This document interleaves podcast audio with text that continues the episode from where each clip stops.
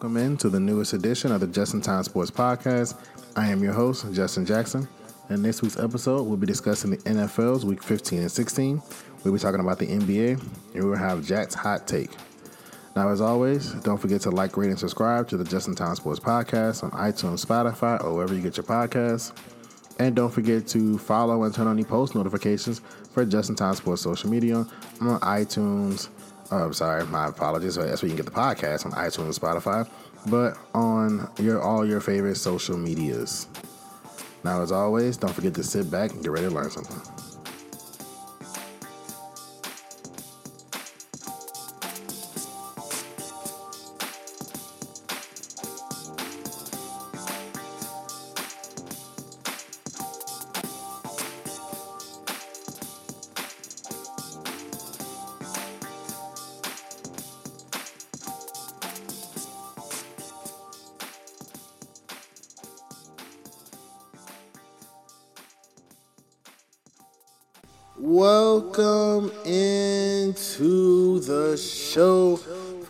Loyal listeners, welcome in. If you're new here, welcome to the show. Uh, for all my loyal listeners all over the Southeast, uh, Southeast Asia, Southeast America, apparently I'm popular in the Southeast. Um, I appreciate all of you guys for sticking with me. As you can hear, our audio issues have been solved. Um, I don't know what was going on the past couple of weeks, headset situation. I don't know what's going on. But regardless, we are back. You know, a little bit of life lesson. You know, sometimes they say you got to go back to the original before you go forward. And I had the microphone I'm using now. It worked well. I admit, I got lazy. And I didn't want to hold it anymore. It's not a headset. I, I just on a microphone. I didn't want to hold it anymore. And then I went to a headset and it worked perfectly fine. But as you guys, if you know, if you listen to me, I've moved, and in the move, I guess the headset got damaged, and it had a weird echo background thing going on, um, and it made all the audio sound weird, and I had a couple of great shows, in my opinion, kind of lose their traction because the audio sounded funny. Um, but I think the audio is fixed now. Uh, thank Jesus, the audio is fixed. And now we can really get into this, really get into the sports show, into one of America's fastest growing sports shows, one of Southeast Asia's fastest growing sports shows um, in each of the regions. I would like to grow in other places. Also, shout out to you guys for continuing on the social medias. Um, Facebook is dropping off a little bit to pick that back up. Instagram is steady rolling. Twitter interactions are up. Um, so I appreciate all of you guys for that. We're even growing in the podcast listening. So if you're sharing it with your friends, keep sharing it with your friends. Tell your friends you shared it with to share it with some of their friends that you may not know. Um, keep sharing on your social medias. I greatly appreciate it. I thank all of you guys for that. But with all the platitudes out of the way, with all the gratefulness and the genuine gratefulness. I mean, I wouldn't do this if I didn't think you guys were getting a genuine benefit out of it. I would keep all these great ideas to myself. But getting all that stuff out of the way, let's jump right into NFL Week 15. I've said it before, said it a couple months ago about the Chargers. Um, and I said it last week about the Chiefs. I know my audio was a little weird, so maybe you didn't stick through the podcast to hear through it. But I said it last week about the Chiefs. I'm saying it this week about the Eagles. Something's wrong in Philly like horribly wrong. The Philadelphia Eagles came off a Super Bowl where they feel like they should have won. And it's not the usual, man, you know, we should have won this game or, you know, coaches speak. I'm a coach. I can go back into a blowout and say six plays turn this game. You lost by 40, but I can say six plays. Um, you know, the game I coached in, that we were outmatched from Jump Street. Um, you know, it, it went wrong on the open kickoff. They ran the kickoff back. And I can point to about six different plays where that game is different. And we may we may not win it, but you're much closer than you were, right? The Eagles legitimately are probably four plays away total out of a hundred some odd play game from winning the Super Bowl. Two whip routes, uh, a pass interference, and a hold go a different way the Eagles are probably reigning defending Super Bowl champions. And you get, and you come off of that, offensive coordinator, gone. Defensive coordinator, gone. So now, a, a fairly young head coach in terms of experience and age at this point, to be honest with you, um, Nick Sirianni is now having to replace his OC and his DC coming off of a Super Bowl run. If there's any time you don't want to replace major staff members, it's off Super Bowl runs. You definitely don't want to replace both because now you don't even have the continuity of saying, "Well, I know the deep. Well, let's say the offensive coordinator leaves. Let's say uh, I think it's Gannon. Let's say Gannon leaves and goes to Arizona because the other coordinator is in Indy. But let's say Gannon leaves and goes to Arizona. I think it's DC. Whatever. You can at least say, okay, I know the offense is going to work. So we'll have to ride our offense to protect our defense until our defense gets used to it. Or the def or the OC leaves and the DC stays. You go, well, we got a hell of a defense. So let's lean on our defense, protect our defense, don't take any chance put our defense in a bad spot, and we'll lean on our defense. You lost both. So you don't know what's gonna work. It looks good in practice. It looks good in the preseason. You don't know truly what's gonna work. So the Eagles come into the season, right again. Now they're right off of it, having to play both coordinators. The players are feeling the Super Bowl hangover. Um, they may actually be kind of rebooting some of the things they did, like a Ndamukong Suh reportedly may come back. You know, so you're, you're going into the season and you're rolling. The Eagles get to ten and one, but there's cracks, small cracks, not big ones, small ones, infinitesimal ones. Off bad offensive game here. Secondary can be had if you don't pass rush here. Coaching oddities on play calls offensively over here. Short yardage that honestly doesn't work that well if it's not tush push over here. But they're winning games. And you know, you see that kind of. We'll talk about it. And we'll talk about it in basketball. There's be issues to other teams too there'll be issues that'll be covered because you're winning. It's not the fact that, that you have a great offense or a great defense. You're just winning games. They barely escaped Buffalo. You know, like that's the game that stands out to me as like the red alarm fire game. It's Buffalo. Buffalo at that point was floundering. I, I, I recall saying something's wrong in Buffalo. Like they're floundering. They're trying to get their life together, to be kind. Um, they're struggling, and they Eagles barely escape in a game that that Bills didn't necessarily play that well in. The Eagles barely escape, and kind of the red alarm, something's going on. Bells started popping out. Fast forward to get smacked by San Francisco. Not great, but everybody loses San Francisco. Mm-hmm. One of the, that's to me the best team in the league right now, and my Super Bowl favorite. If I was a betting man, I would bet San Fran. That is the that is the Super Bowl bet right now. The San Francisco 49ers. Unless it's incredibly poorly juiced, and then don't worry about it. But that is the San Francisco 49ers. Right? So getting smacked by San Fran isn't the world's worst loss. It's understandable actually. But then you go and you get punched in the mouth by Dallas, who we just saw get punched in the mouth by Buffalo. We'll talk about that. Get punched in the mouth by Dallas. All right, that's really not good. But Bill, you know, Niners are the best team in football.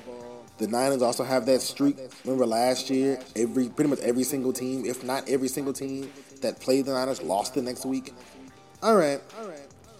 Then you go and lose to Drew Lock after Drew Lock goes 92 yards, basically on James Bradberry, because Brad, Bradberry gave up every single catch in the drive. You go 92 yards to clutch you from Drew Lock, and you lose that game. All of 10 hours or 20, 36 hours before the game, there's an announcement that Sean Desai, who was the defensive coordinator, is now going up to the booth Matt Patricia is going to call the defensive plays. Also, shout out on a side note, shout out Matt Patricia for being an offensive coordinator and a defensive coordinator in less than about eh, 10, 12 months. I mean, that's that's impressive. He was a Page offensive coordinator, not a good one. He was the Eagles, and now he's the Eagles defensive coordinator. Like, he's got to be one of the few guys in NFL history to be both. To be an OC and a DC. Now, granted, technically wasn't the OC for the Patriots, so he may lose that distinction of being the only one to do that because officially he wasn't. Uh, officially, the Patriots didn't have coordinators last year. Whatever. But back to on point. Back to the point, rather. Um, they made the announcement that Sean Desai's going to the booth and that Matt Patricia is to relate radio in the defensive plays to the green dot, the defense captain. Basically, he's to call the plays, which is odd. Kind of reminded me when Buffalo fired Ken Dorsey in exchange for Joe Brady. I'm like, the offense is working. Josh Allen is being a nincompoop. The defense is working. You just have a secondary problem. And to me, that's more of talent than anything. Because Patricia, on that last drive against the Seahawks, had the right calls on. Bradberry just got torched literally all the way down the field. There's nothing anybody could have done as a defense coordinator. They found your weakness in football, it's another word, but they found your weakness and went after him for 92 yards. There's nothing anybody could do. If he was in zone cover, they hit his zone. If he was in man cover, they burned him on the route. Like there was nothing anybody could do. Bradberry got torched. And so something going on in Philly because they in the offense last or Monday night rather was a disaster. If they weren't tush pushing or just flat out I'm bigger than you offensive passing, it didn't really work. Um, Swift was working, but for the most part, it didn't go necessarily that well.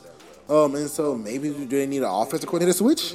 Um, they need to do something in Philly. Right now, they are floundering uh, in Philadelphia. Cincinnati Bengals quarterback Jake Browning doing his best Joe Burrow impression. Oh, we spoke about it the past couple of weeks. He's on an efficiency level, especially in that franchise, that no one's ever done but Burrow. And usually NFL history, it's pretty much been Burrow. Um, and he is rolling. Um, did not play a very good game at all against Minnesota for the most part. But when he needed to, he, well, for lack of a better term, channeled his inner uh, J- uh, Joe Burrow. Um, he clutched it at the end, including a, a great pass to Tee Higgins, who made an all-world effort catching the ball in contact, playing his feet, spinning around. It's all over Justin Time Sports, and extending the ball over the goal line. Basically, not looking at it, just kind of reaching back for it, kind of knowing where he was on the field. Uh, insane field awareness, insane body control. But you have that going on. The defense held on strong. I mean, they were going against um, uh, Nick Mullens against the Vikings, not the world's best quarterback to test this against. But the defense holds on strong, and it is just a great moment for Jake Browning. Uh, you got a similar moment we spoke about earlier, Philly, Seattle with Drew Lock. Uh, Drew Lock much more emotional than Jake Browning was, but you get these all-time moments from these uh, from these let's be honest, backup quarterbacks um, that can truly potentially elevate their careers and save the seasons of the teams they're quarterbacking. Now, Drew Lock got a huge win over Philadelphia teams only has four losses.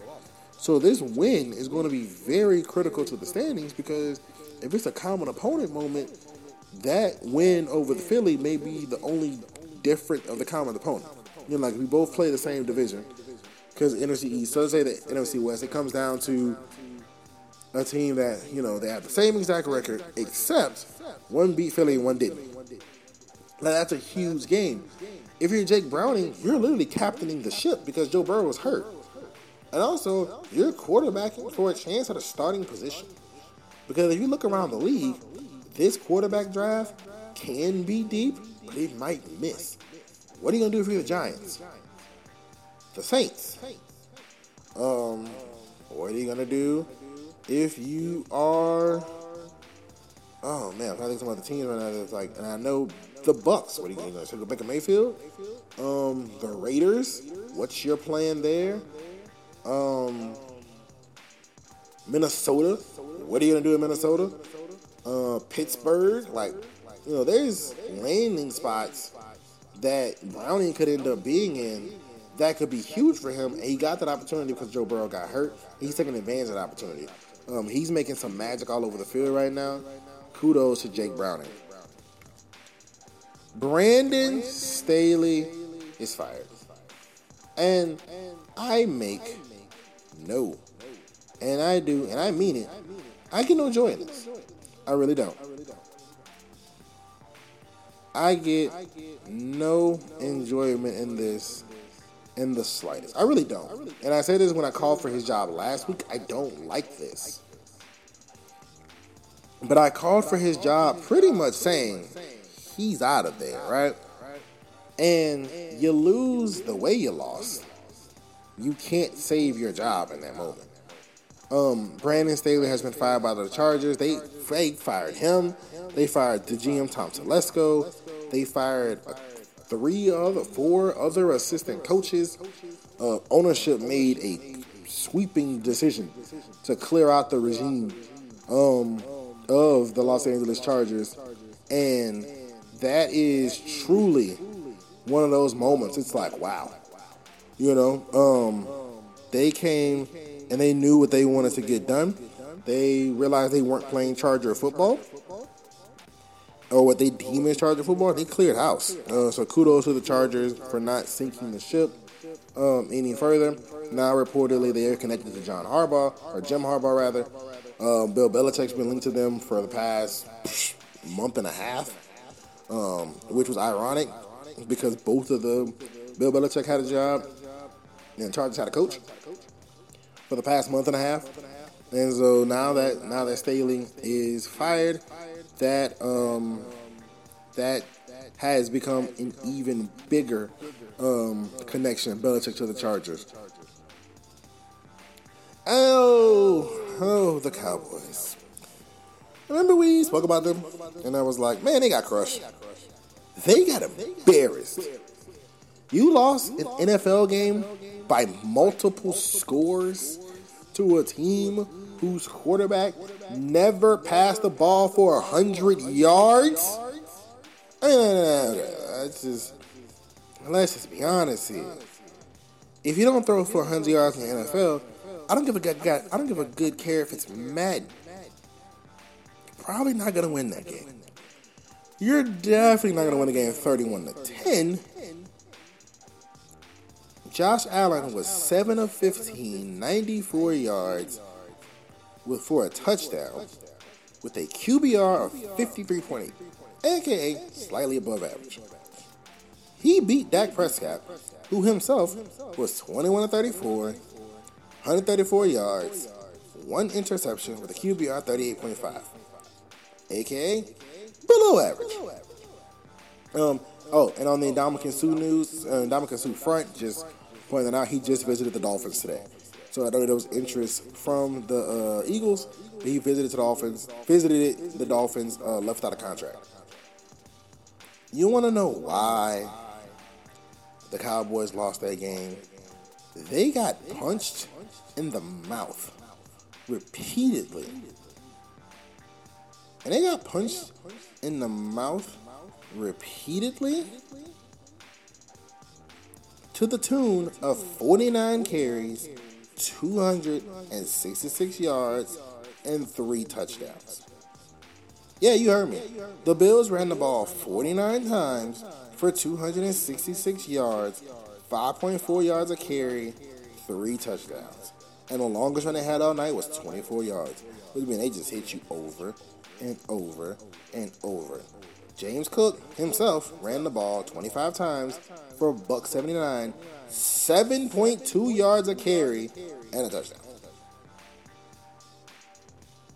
That's what happened to the um, the Cowboys. They got manhandled. They actually drafted Mazi Smith in the first round for the sole purpose of that not happening to them. And they got mauled in that game, offensively and defensively. Dak Prescott looked uncomfortable all night, um, and the defense showed no signs of life against the run game at all. Um, and they got absolutely crushed.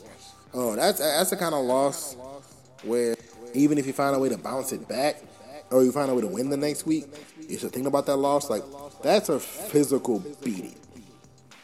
That's the kind of loss where people in the inside the building and your fan base and the media question how tough you are and how physical you are. Buffalo. Buffalo. Buffalo. Buffalo, who literally and I do mean literally never has done that to well anybody uh has never done that to like I said anybody and I do mean anybody since the Josh in the Josh Allen era unless Josh Allen ran for 100 of them but you know, even still that's not how that went down did it to the Cowboys and one of the big things that stood out in that game um, and then we'll move on to our last game, is a few statistics. It highlighted the depth of difference between the Cowboys at home and the Cowboys on the road. See, we all kind of have that Cowboys at, you know, Cowboys theme in our heads of what they look like. The Cowboys on the road have they Cowboys have played seven games on the road. Okay? If you take away the Giants and the Carolina Panthers, the Panthers are the worst team in football. The Giants ain't much better. In those two games, they were 2 0, 36 and a half points a game. They only gave up five a game. They just shut out one of them again. We have seven to the other. Or 10 to 1 and 0 to the other. Something like that. Never sacked, never get a ball away. Right? Two total dominations of two really, really bad teams. Good job. In the other five games, they played on the road, which includes Arizona, the Niners, the Chargers, the Eagles, and the Bills. They are one and four. I believe the only win is against the Chargers. They scored 15.8 points a game, down 21 points. And they give up 29.2 points a game, up 24 points. Sacked 19 times, 8 giveaways. The Cowboys at home are plus 24 points a game. They have never lost. They're plus 142 yards a game. Dak Prescott is one of the best quarterbacks in the league at a 122.5 passer rating. The Cowboys on the road and the Atlanta Falcons, and I got this from First Things First, are the same team. Exact same win percentage. Points per game difference. Uh, the Cowboys a little better, but they're, they're still negative. Yards per game difference. Falcons actually do better against yards. And Desmond Ridder is only two points lower in the passer rating comparison than Dak Prescott. Your quarterback becomes Desmond Ridder, and your team becomes the Falcons. Congratulations. Congrats, right? You were really good at. Sucks because you're not going to be the number one seed, and you're probably not going to win your division, which means you're going to have to go on the road for the playoffs, and it sounds like your season's going to end very quickly. But are we surprised at this point? It's the Cowboys. It's like what they do. Lose in games that matter. Congrats. And then lastly, the Ravens uh, take down the Jags in a game that has to be frustrating to the Jaguars. Um, because that's one of those games where, as a coach, you can legitimately say six plays. Um, two missed field goals, Trevor Lawrence's fumble. Um, there was a blunder in the special teams era. I mean, they could legitimately say we're six plays away from winning this game, probably comfortably, and you lose it decisively. Um, and it, and so from the Jags, man, it's, it's, that's two weeks in a row. The Jags have beaten themselves. Uh, their worst enemy is themselves right now. They need to get that under control. And Baltimore took advantage. You know, Baltimore didn't dominate this game. Baltimore didn't run away and hide with this game. Baltimore didn't, you know, control this game from the outset. Baltimore was controlled for a vast majority of it. A good majority of it, Baltimore was controlled. Uh, but they were able to take advantage of opportunities when they presented themselves. Uh, they were able to um, make their field goals, for one. They were able to um, to make their field goals, for one. They were able to take advantage of turnovers. Um, even if they didn't move it very far, they moved it enough to flip the field back over in the, in the punt coverage. You know, they were doing things to attempt um, to win this game. Of course, um, and they did a really, really good job of taking advantage of it. Lamar Jackson, man, watch. Every time you watch him, he does something. You're like, wow. Um, I mean, literally every time you watch him, he does something that wows you. Um, and he escaped from a sack uh, so well the defender said how. um, and it's just it's it's it's a privilege to watch him play. Um, And so the Ravens are a really good team, man. I mean, the Bills are probably the team I don't want to play in the playoffs because they're going to be somebody six or seven seed and give somebody hell on earth. But the Ravens are a really, really good football team. Um, and you're gonna have it looks as it sits, you're gonna have to go through M&T Bank to win, and that's gonna be hard to do. Uh, you have to go through Baltimore. It's gonna be really hard to do, especially Lamar's on his game, uh, to beat the Ravens. All right, quick hitters. Uh, CJ Stroud likely out this week as he continues to battle through the concussion protocol. Um, prayers up to the young man. He was dark horse MVP candidate as a rookie, mainly because no one else has jumped out. I mean, probably Christian McCaffrey, Brock Purdy is probably I mean, the two Niners are probably the best the favorites right now. Um, so probably give it to Christian McCaffrey, uh, which would be a big thing for running backs. Uh, Aaron Rodgers is done for the year. Um, I know he was teasing being medically cleared for Christmas Eve. Um, you know, and possibly playing week 15, week 16, the team was in the playoff contention. Uh, or weeks, you know, 17, 18, the team was in the playoff contention. He is officially out. Uh, he told Pat McAfee, just uh, he's just a couple of weeks away, um, a few weeks away rather.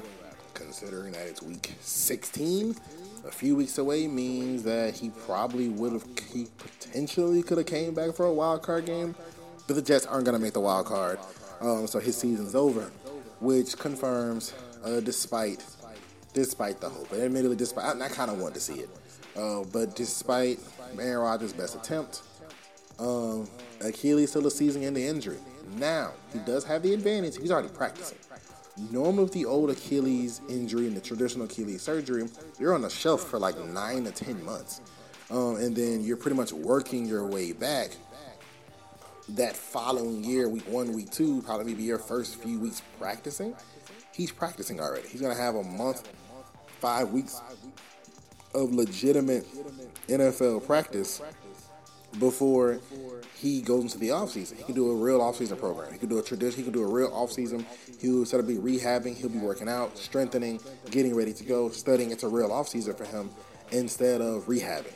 Um, and he was activated off injury reserve for the sole purpose of being able to continue to practice, um, which is something that he would not have been able to do had he not been uh, activated off injury reserve because he was uh, in the practice. He opened his practice window. Um, and then that being said, once you open your practice window, you have to you have 21 days to um, be activated, or you uh, be out for the season. You can't practice. Um, and so he'll he's of course he's been activated on game days. Obviously he'll be inactive, uh, but he was activated. He can continue to practice, which is a big thing for the Packers. I'm sorry, the Jets. My apologies. Uh, Damontae Kazee uh, has been suspended for the year for his hit on Michael Pittman. Um, Tom Brady spoke up in defense of Kazee, saying this is what he was talking about, and he went on a rant I don't know as much of a rant as Brady will go on, but he went on a rant on the Stephen A. Smith show discussing that quarterbacks have a responsibility to their receivers. Offense has responsibility to the offense. Don't put yourself in a position to get your head knocked off, or don't put your teammate in a position to get his head knocked off, and then get mad at the DB for knocking his head off. You know what I'm saying? He was saying like he wouldn't throw the ball to certain spots. Um, he wouldn't throw the ball in certain spots against uh, Ray Lewis because Ray Lewis knocked his receiver out the game, and now he didn't have that receiver. Or he wouldn't test certain people in certain spots because that person would knock him out the game. He was like, there's certain duty a quarterback has to receivers that, you know, to not throw the ball in certain spots for, you know, to protect them. Um, and it's not the defender's fault to protect the receiver from getting hit hard. Like that's obviously shots to the head is different. Obviously, dirty hits are different. But to me, that was a that was a situation where what was the defender supposed to do? You know, um, Minshew throws a ball, Pittman's full extension diving out. What is Kazee crashing down from the safety position supposed to do? In the NFL world, he is supposed to probably get out of the way and let uh, Pittman touch it, or do some kind of acrobatic punch at it, or you know, touch him while he's in the air, and if he drops it, he drops it. If he catches it, he's down right there.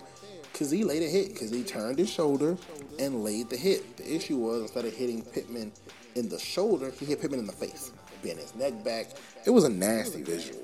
Um, and because he was thrown out the game, he was subsequently suspended for the season. I think suspending half of the season was insane. I, I can see four games, um, four games, regardless if he, you know, four games including the playoffs. So if he, you know, if the Steelers make the playoffs, he'd be out permanent. You know, he'd serve the games he needs to in the playoffs. If they don't, he'll continue to serve them next year. Week 16, 17, 18, and then the playoff game, or 16, 17, 18, then week one. Um, he would serve his suspension. I think suspending him for the year was outrageous. I also believe that if this hit was in week two and not week 15, he's not suspended for the year. I think suspending him for the year was easy. The Steelers probably aren't going to go very far. If they make the playoffs, they're out in round one. Four, it'll, it'll effectively be a four-game suspension. I think if it happens in week 10, he may spend the four games anyway. Um, so I just think it was one of the situations where the NFL used the term out for the year um, when they could have used the term, you know, four game suspension and it would have been better.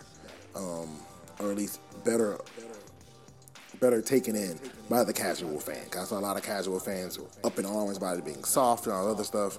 And then Brady went on his defense of it as well. Um, so that would be interesting. And it'd be interesting to hear Brady in the booth. If a bang bang play like this were to happen, what is his immediate opinion? What is his thought right that second? Not, you know, I had time to watch it 10 times, type it out, edit it, whatever. What is your, you know, uh, somebody makes the call, the play-by-play guy makes the call, you're on color commentary, play-by-play makes the call, he goes, what are your thoughts on the hit, Tom? What is your immediate reaction?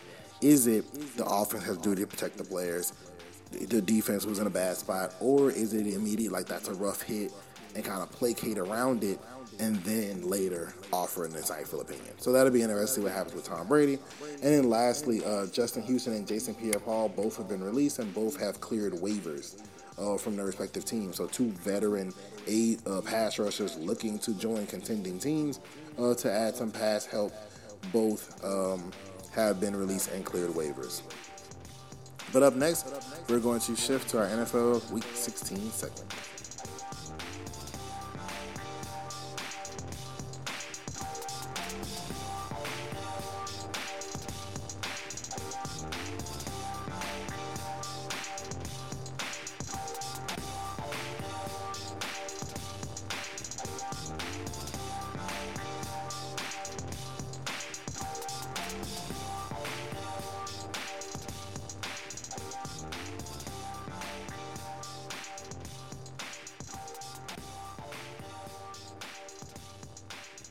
Welcome back into the show.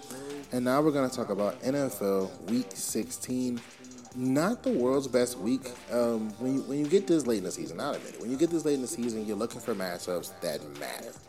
Four and eight versus three and seven, or three and nine, only matters to the teams that they have their draft picks. I mean, let's be honest. Um, 10 and 2 versus 1 and 14 or whatever it doesn't matter to anybody because you're going to expect the 10 and 4 team to run over the 1 and 14 team. You're only watching if you're a fan base. You're looking for a lot of 8 and 7 versus 8 and 7. 7 and 8 or 7 and 7 versus 8 and 6. Things that nature is what you're kind of looking for. Games that matter that could really tip a season. Um, and so it was hard to kind of do that this week, but I was able to find a few games for us to talk about. Uh, it was not a world's best week uh, as far as games that matter to the playoffs. Now, there's a lot of similar records playing, but it's 4 9, 4 9. You know, that doesn't really, 4 9, 5 and 12. You know, that, that doesn't really do much uh, for the playoff picture. But the first game we're going to discuss is Lions at Vikings. Now, if you're a betting person, the Vikings are a three and a half point underdog as we sit right now, according to ESPN. Um, I would go with the Lions there in the win and the cover.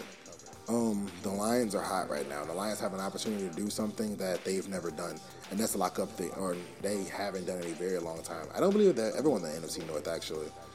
The last division they won it was the NFC Central or something, but they have an opportunity to do something that no Lions team has done, especially in the Ford Field era, which is win their division. I mean, they get to do it against a divisional team and against a divisional team that's down.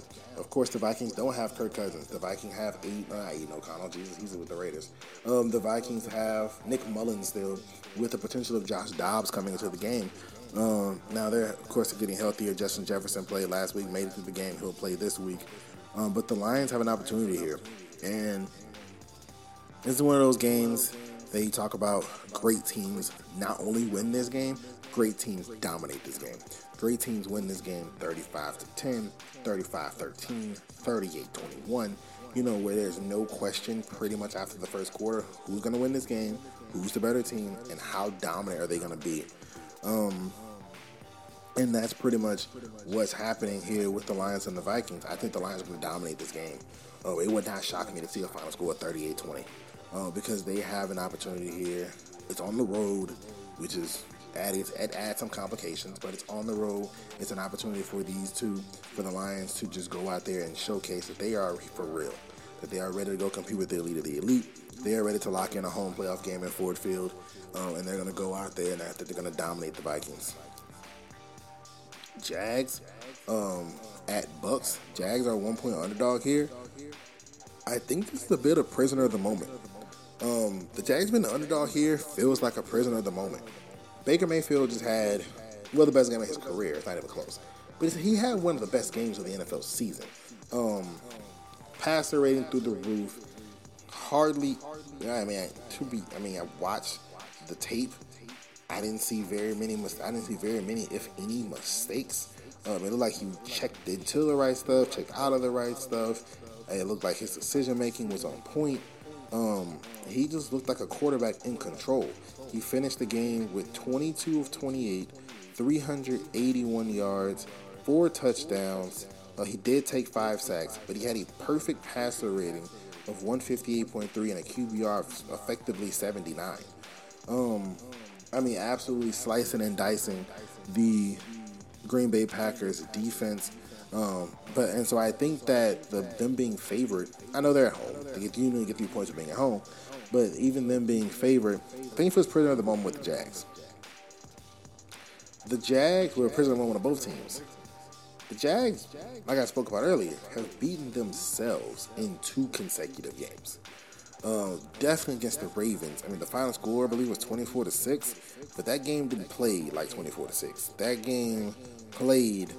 Um, final score yeah 23 to seven. I'm sorry, but that game played like Jags 26, Ravens 20. Um, and then you go to the previous week, uh, the Jaguars went up against the Browns and blew it. Um, you know, let Flacco get his rocks off, and again, just flat out beat themselves. So it's two consecutive weeks where they beat themselves. I mean, they could have locked up the AFC South and be the one seed right now in the AFC and make the whole Super Bowl path go through Jacksonville. But instead, they're climbing up, probably not going to be the one seed, and they're honestly trying to stave off their division at this point. Um, and so I think it's a bit of prisoner in the moment. I don't think the Bucs have the roster capable of making the Jags beat themselves. And I know it's weird if I'm saying they're beating themselves and the Bucs not having a roster to make them do it. But Baltimore was able to apply certain pressures where Jacksonville kind of cracked a little bit. They missed two field goals, pushed one, pulled the second one. It's classic kicker uh, Trevor Lawrence in an attempt to, what it appeared to me, switch hands and stiff arm a defender at the same time. As he was switching hand with the ball, stiff arm came out, so did the ball.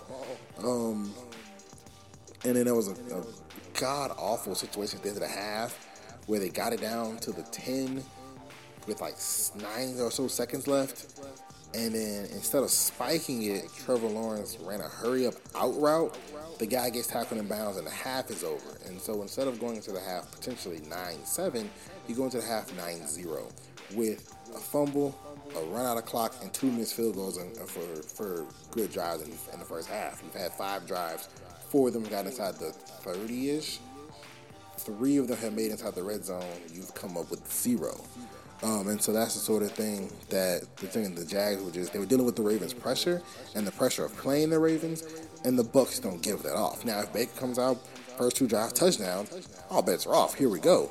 Um, but I just don't think the Bucs can do it. Baker's a roller coaster. He's gonna go up. He's gonna go down. He went about as high as you can go.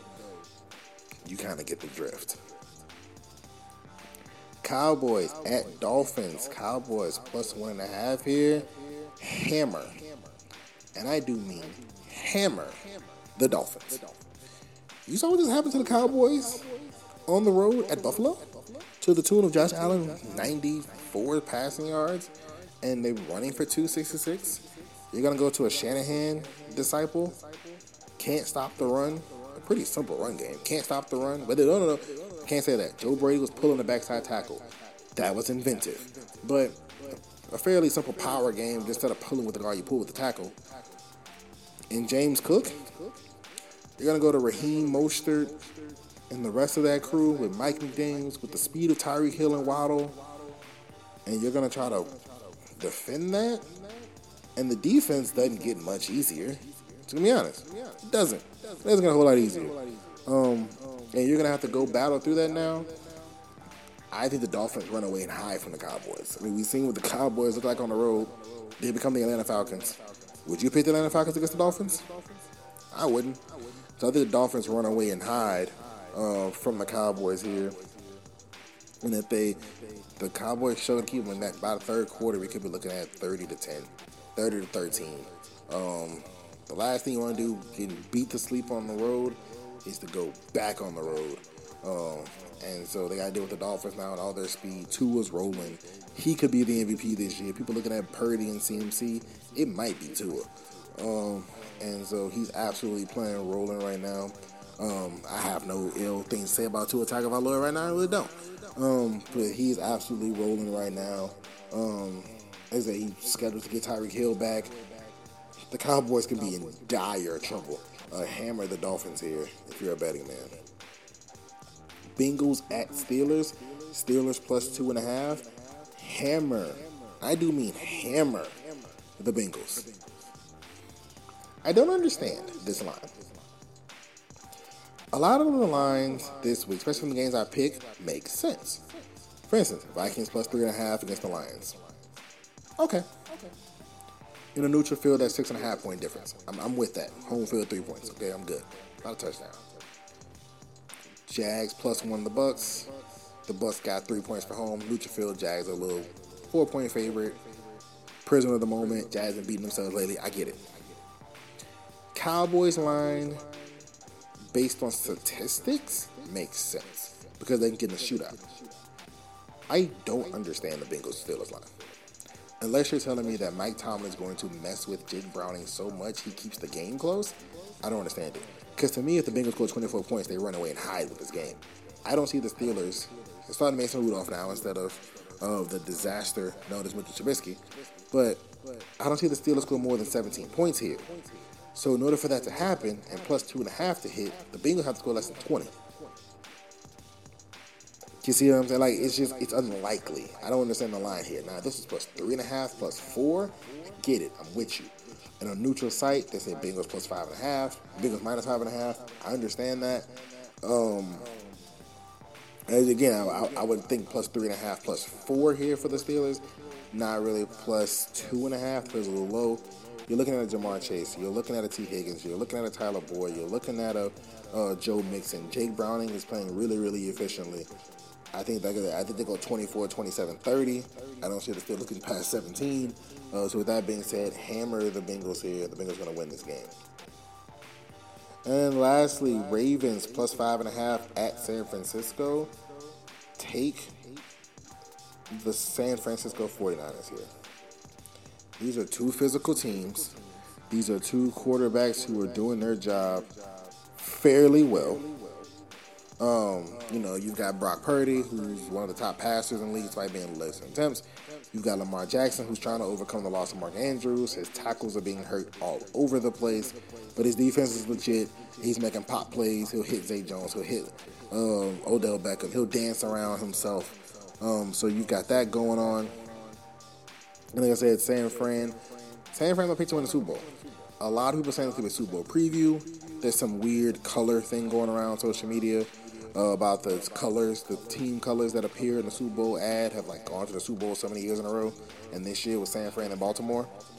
Um, so, um, to a lot of people saying this to be a Super Bowl preview. I don't think Baltimore is making out of the AFC, but I think San Fran is holding the title at the end of this year, which is going to be very dire for my Brock Purdy take. But I'll have to eat crow. It is what it is, unless he plays bad in that game and they still win. So keep that posted. But um, I think San Fran's the best team in football. They're the most complete team in football. You look at it, they got two All Pros in the offensive line. They got an All Pro fullback. They got an All Pro running back. They're probably going to have an All Pro or a Pro Bowl level quarterback. They've got an All Pro or Pro Bowl level receiver, if not two of them. They got an All Pro tight end or a Pro Bowl level tight end. That's an offense. We're not even going to talk about that defense. They got six first round picks on the D line. They've got the best middle linebacker in the game. They've got a pretty solid secondary. Hufanga hurt, so the secondary is not as crisp and clean as it normally is, but they are ridiculously talented. John Lynch has built a great roster there, and Kyle Shanahan is deploying it well. Um, and I just got the 49ers winning this game, plus five and a half. I still take the Niners. I've got the 49ers winning this game 30 to 17. I just don't think the Ravens have the guns right now to compete in this fight. But up next, we're going to shift to the NBA and talk about what's going down with the association.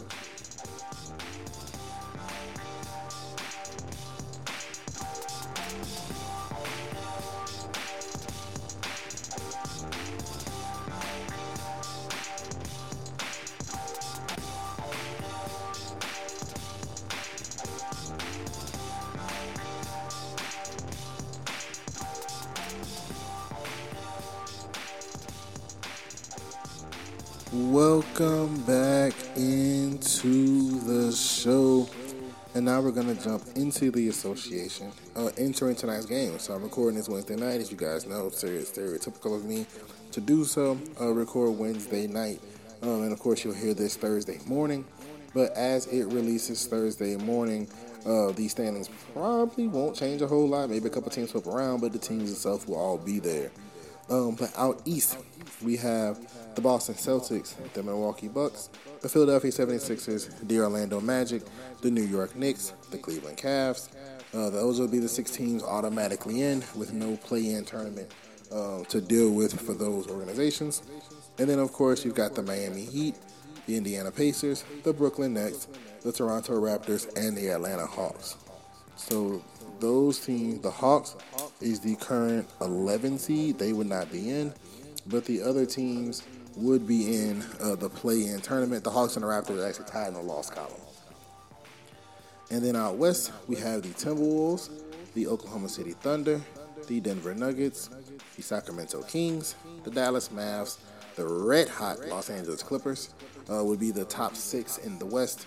Uh, they would automatically be in and then the New Orleans Pelicans, the Los Angeles Lakers, the Houston Rockets, the Phoenix Suns, and the Golden State Warriors, who are one game behind the Suns, um, are the next five. The Pelicans, Lakers, Rockets, Suns would be the play-in tournament with the Warriors again at the at the moment, one game out.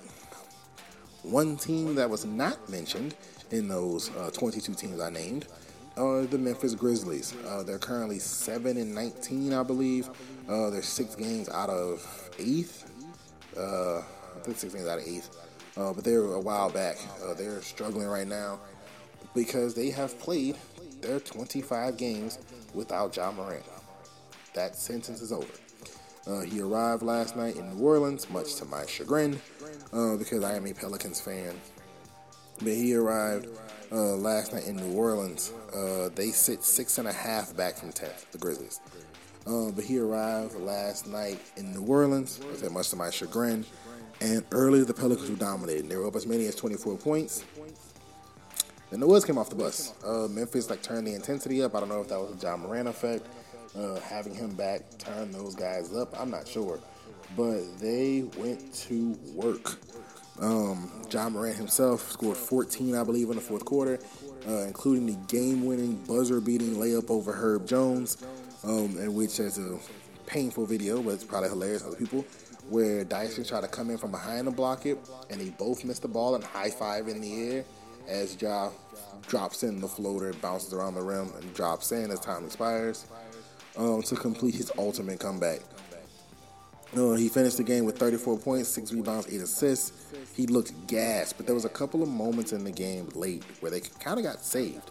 Um, there was a review or a dispute about something uh, where Ja Morant got to rest. Then, like the ensuing possession on defense, they put him on a person in the corner, and that person wasn't involved in the action. He got to rest some more. Then it was like a free throw right after that. He got to rest some more. And it's like it powered him up for the last like minute and a half, two minutes. and they completed the comeback. Um, CJ McCollum missed a couple of bad, I mean, missed badly a couple of threes late. That if he hits the three, now that forced the Grizzlies to get a three um, instead of Ja being able to be tied and go for the layup. He'd be down three and have to make a shot. Um, might have still hit it the way that game was going, but um, so he looked great in his return. He hit the shot at exactly 901, which is the area code for Memphis. Um, it, was, it was one of those storyline moments. If you believe in scripts for sports, this couldn't get any more scripted. I mean, he comes back, has this great game, most points ever in a, in a game, most points ever in a game, a person's first game back when they missed 25 consecutive games. So each long extended break, he has the most points ever in the first game back. Uh, like I said, he hit it right as 901, which is Memphis area code. He does it in a 24 point comeback. He does it against Zion Williamson, who was the number one pick in his draft. He was the number, job was number two. He does it on the road. The only thing would have been better probably if it was in Memphis. Um, but he does it on the road. His dad's in the crowd. Um, he's a buzzer beater. Like I said, outside of it being in Memphis, I don't see how this could have been any more perfectly storyline for Ja. Which, considering he probably feels like it's him against the world for the most part, probably on the road was better. Um, you know, with him, you know, it's Zion, you know, Brandon, he stayed off Brandon Ingram, leading his comeback. He has 34, 6 and 8. He hits the game winner. He gets the post game interview. Like, and it's just like I said, it was a story there, and he it was it was a it was a great moment to watch. Like I said, I have to remove the fan me, being a Pelicans fan, and observe the moment, um, especially as a person in the media. Um, and it was it was a dope moment. I can't even lie to you. Um, it was pretty cool to see. Uh, so uh, kudos to Ja Morant. I hope he keeps his head on straight. He's an absolute joy to watch, and I hope that he is one of the faces of the league for a very long time, along with Zion. Of course, there's Luka, but in the NBA, it's traditionally an American face. So I'm hoping it's Ja Morant, Zion Williamson, that group, Tatum, um, Cooper Flagg's coming up, that group that really elevates the NBA to another level. Oh, we spoke about it earlier. Man, those red hot Los Angeles Clippers, they've won eight straight. They've done it. They've won eight straight. They've won, oh man, I want to say 12 of the last 13 or something like that. Oh, 13 of the last 14, some outrageous number. And they've done it, James Harden at point guard. Russell Westbrook's minutes has greatly diminished. Um, and they're running James Harden at point guard, and he is absolutely cooking people. Because now, instead of Russ bringing it up as a non shooting threat, and then kick to Harden, now Russ becomes a non shooting threat. Now everybody's getting helped off. And you're helping off Russ at all times. Russ is not really playing. So now it's just a bunch of dangerous opponents, Zubac in the paint. You've got a shooter, you've got Kawhi, you've got PG, you've got Harden. You've got to make a decision. And that decision, for most people, has been let Harden go. And he's been going. Um, he hit a clutch and one three. Recently yelled into the crowd. I mean, he looks like James Harden. Um, he looks like contract year James Harden. He looks like I need to prove myself again, James Harden. Um, and he's absolutely rolling. The Clippers are rolling everything's going swimmingly in Clipperland. They're right now the better team in, in, uh, in LA, which they've been regular season record wise for the vast majority of the LeBron era in um, with the Lakers, especially when they got Kawhi and PG. They've been the better regular season team for the vast majority of that time period. Um, and so right now they're rolling again. They flew past the Lakers in the standings, and uh, the Lakers hung their in-season banner, which again is a banner the Clippers don't have. And but the Clippers are just absolutely rolling right now. Kudos to those guys. And now you're probably thinking, okay, Justin's been a little too nice to the Clippers. You guys know how I feel about the entire collection of people. Russell Westbrook, you're not going to win him as your primary decision maker. He's not going to win if he's a key contributor of your team. Russ is basically out of the rotation. Like he plays, but doesn't really matter. Okay? James Harden cannot be a focal point of your offense. He's the point guard and pretty much been spearheading their offense. That's not going to work. Kawhi Leonard has yet to get hurt. Has yet to get injured. Any speed amount of time. Not going to work. Paul George has been routinely injured the past couple of years, especially late. Waiting on that. And Tyronn Lue has only shown the ability to be a championship level head coach when he's coaching the greatest basketball player to ever dribble, which is LeBron James. I don't see LeBron James on the Clippers, especially in the prime LeBron James. So therefore, I'm still standing by the fact that the Clippers won't see the second. The Clippers won't see the third round. Neither will the Phoenix Suns because they can't stay healthy, and they're thin, and they don't play defense. It's almost as if I said it when they made the trades. Whatever. Um, but the Clippers will not play meaningful games in late May. Um, it's not what they're built to do. They're built to be entertaining in the regular season and to flame out. And people go, "What happened to the Clippers when they lose?" Uh, right now, they'd be to play the Nuggets, and they would lose to the Nuggets in five games. It doesn't matter what James Harden does. It doesn't matter what Kawhi Leonard does. It doesn't matter what Paul George does. They'd be out in five because James Harden's not a playoff performer. Kawhi Leonard's body doesn't stay healthy that long, and PG isn't neither of those things. So that is a downside for the Clippers. But hey, great eight game win streak. I Actually, I actually am quite impressed. I don't want to sound sarcastic there. I actually am quite impressed how good they're looking. Uh, then a couple of shooter news. Uh, Damian Lillard joined the 20,000 point club. Uh, congratulations to Damian Lillard. He had a great game when he broke it, but he has joined the 40,000 point, the 20,000 point club rather. There's only one person to 40,000 points.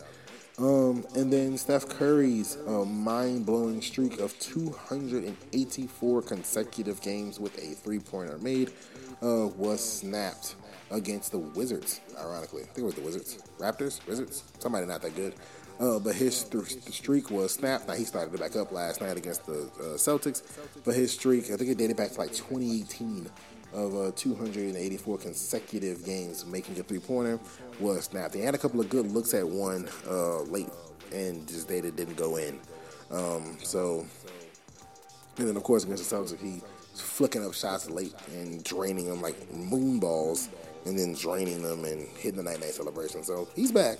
Um, but you know, just for that one game, he was off, and his streak was snapped. But up next, we're going to have Jack's Hot Take, which is going to be a discussion about the early signing period and the transfer portal.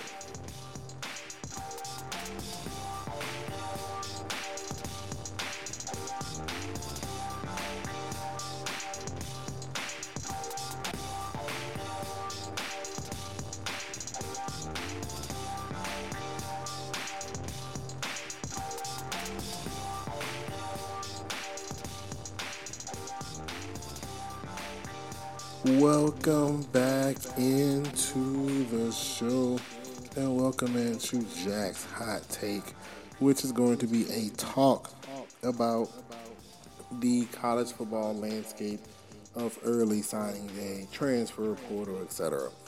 So, as you guys know, if you listen to on show more than a couple weeks in a row, you know I coach high school football.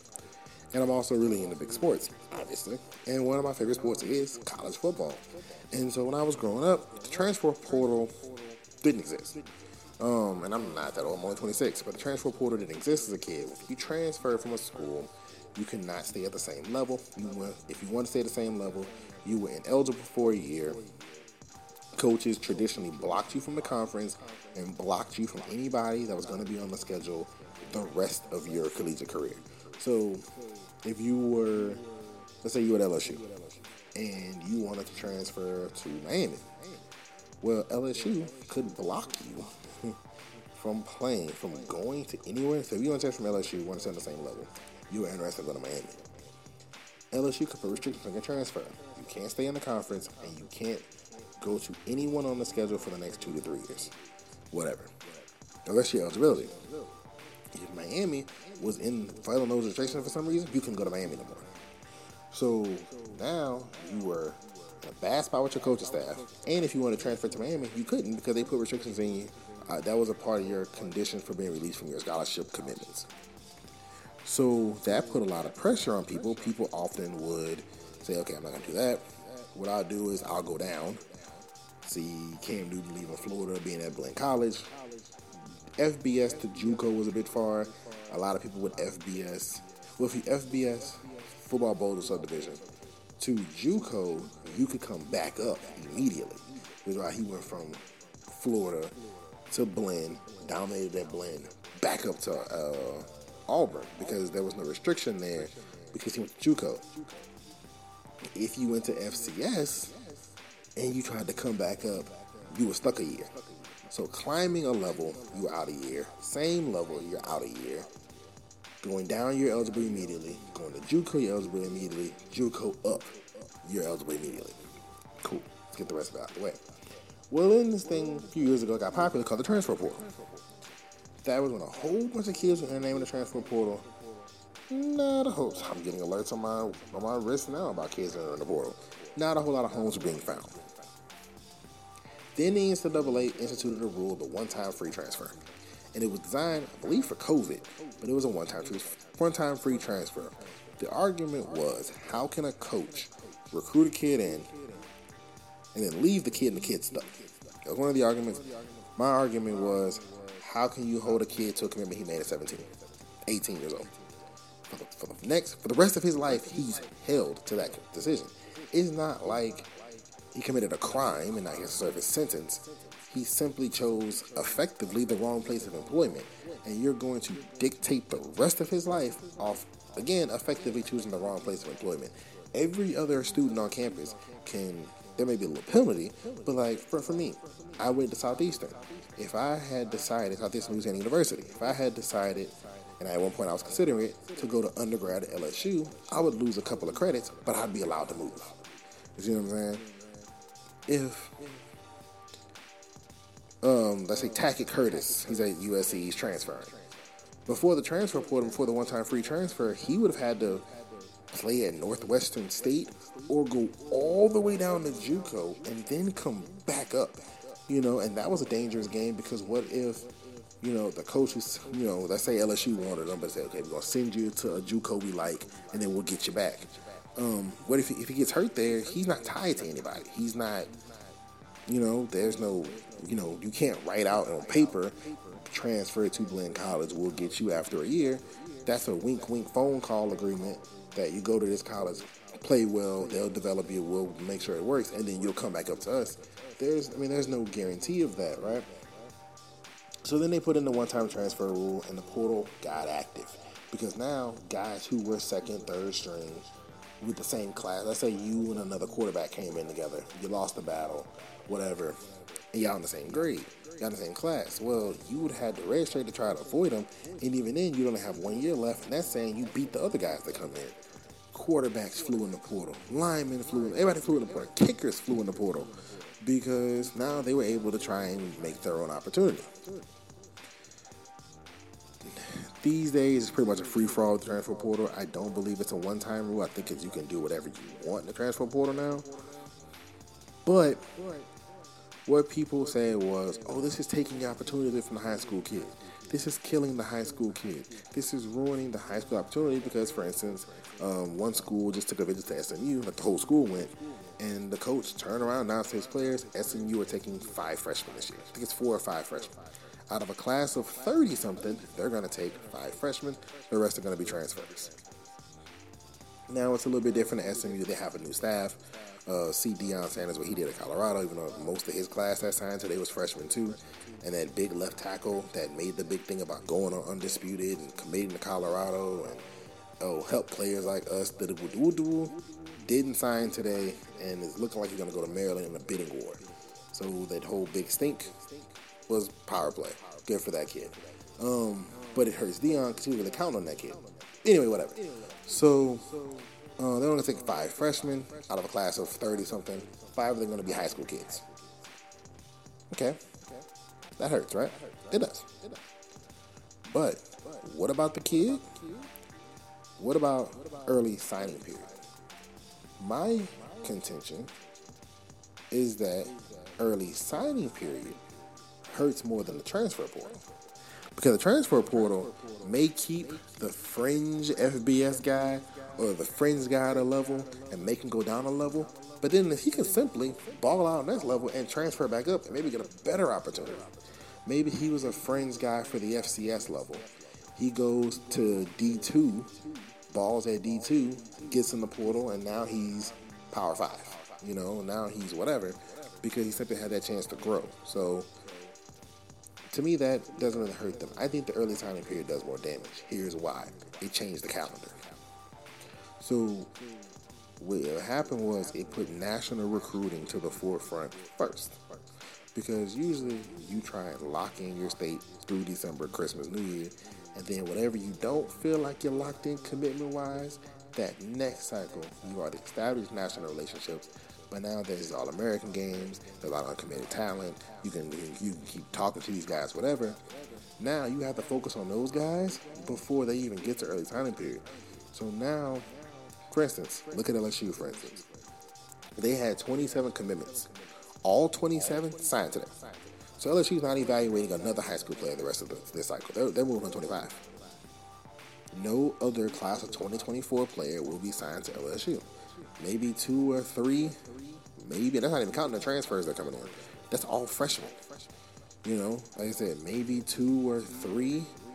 But now that fringe guy who maybe got that spin the block look in February when um, two or three commits flip, he's not getting that look anymore. You look at, I look at it on FCS. Southeastern's going to sign most of that class this year. But what happens if it is a left tackle somewhere who's actually pretty good but didn't really get put out there? Well, now his spot's not available. It would have been a, you. He would have had a chance to be evaluated for February signing day. He doesn't get a chance to be evaluated for December. That spot's gone. Now he's not available to go that spot. So yeah, the transfer portal is an opportunity. Is it hurting because instead of it being a 25 freshman class and two or three transfers, it's six, seven freshmen at the big, big, big level. Man, by big, I mean like first year coaches. Instead of getting 50 freshmen or 40 freshmen, they're getting 45 transfers and five freshmen or six freshmen because the pressure to win immediately is so great. But LSU just signed 27 freshmen. Um, Alabama just signed 20 some odd freshmen. Georgia signed 20 some odd freshmen. Deion is still transfer portaling because he has to win now. Um, those programs have been established. But those friends players who popped their junior year, who popped their senior year, now aren't getting an opportunity at the next level, at the level that they should be on because they're not ready for early signing period. They would have all that stuff ready for February. So to me, the early signing period does as much, if not more, damage to the high school prospect than the transfer portal. But that is all I have for today.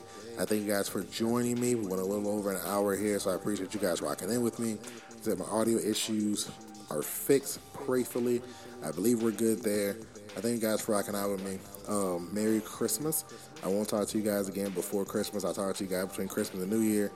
Um, Merry Christmas to all of you guys and your friends, your family. I hope you have a great day. I hope the blood of Jesus covers you all as you celebrate uh, Christmas and enjoy. To all the kids on break, have a great break. Stay safe. To the parents, hunker down for a couple of weeks. Uh, to my fellow teachers and coaches, enjoy the break. Um, watch some basketball, watch some football. Really enjoy yourself. But that is all I have for today. This is your owner and host, Justin Jackson, signing out.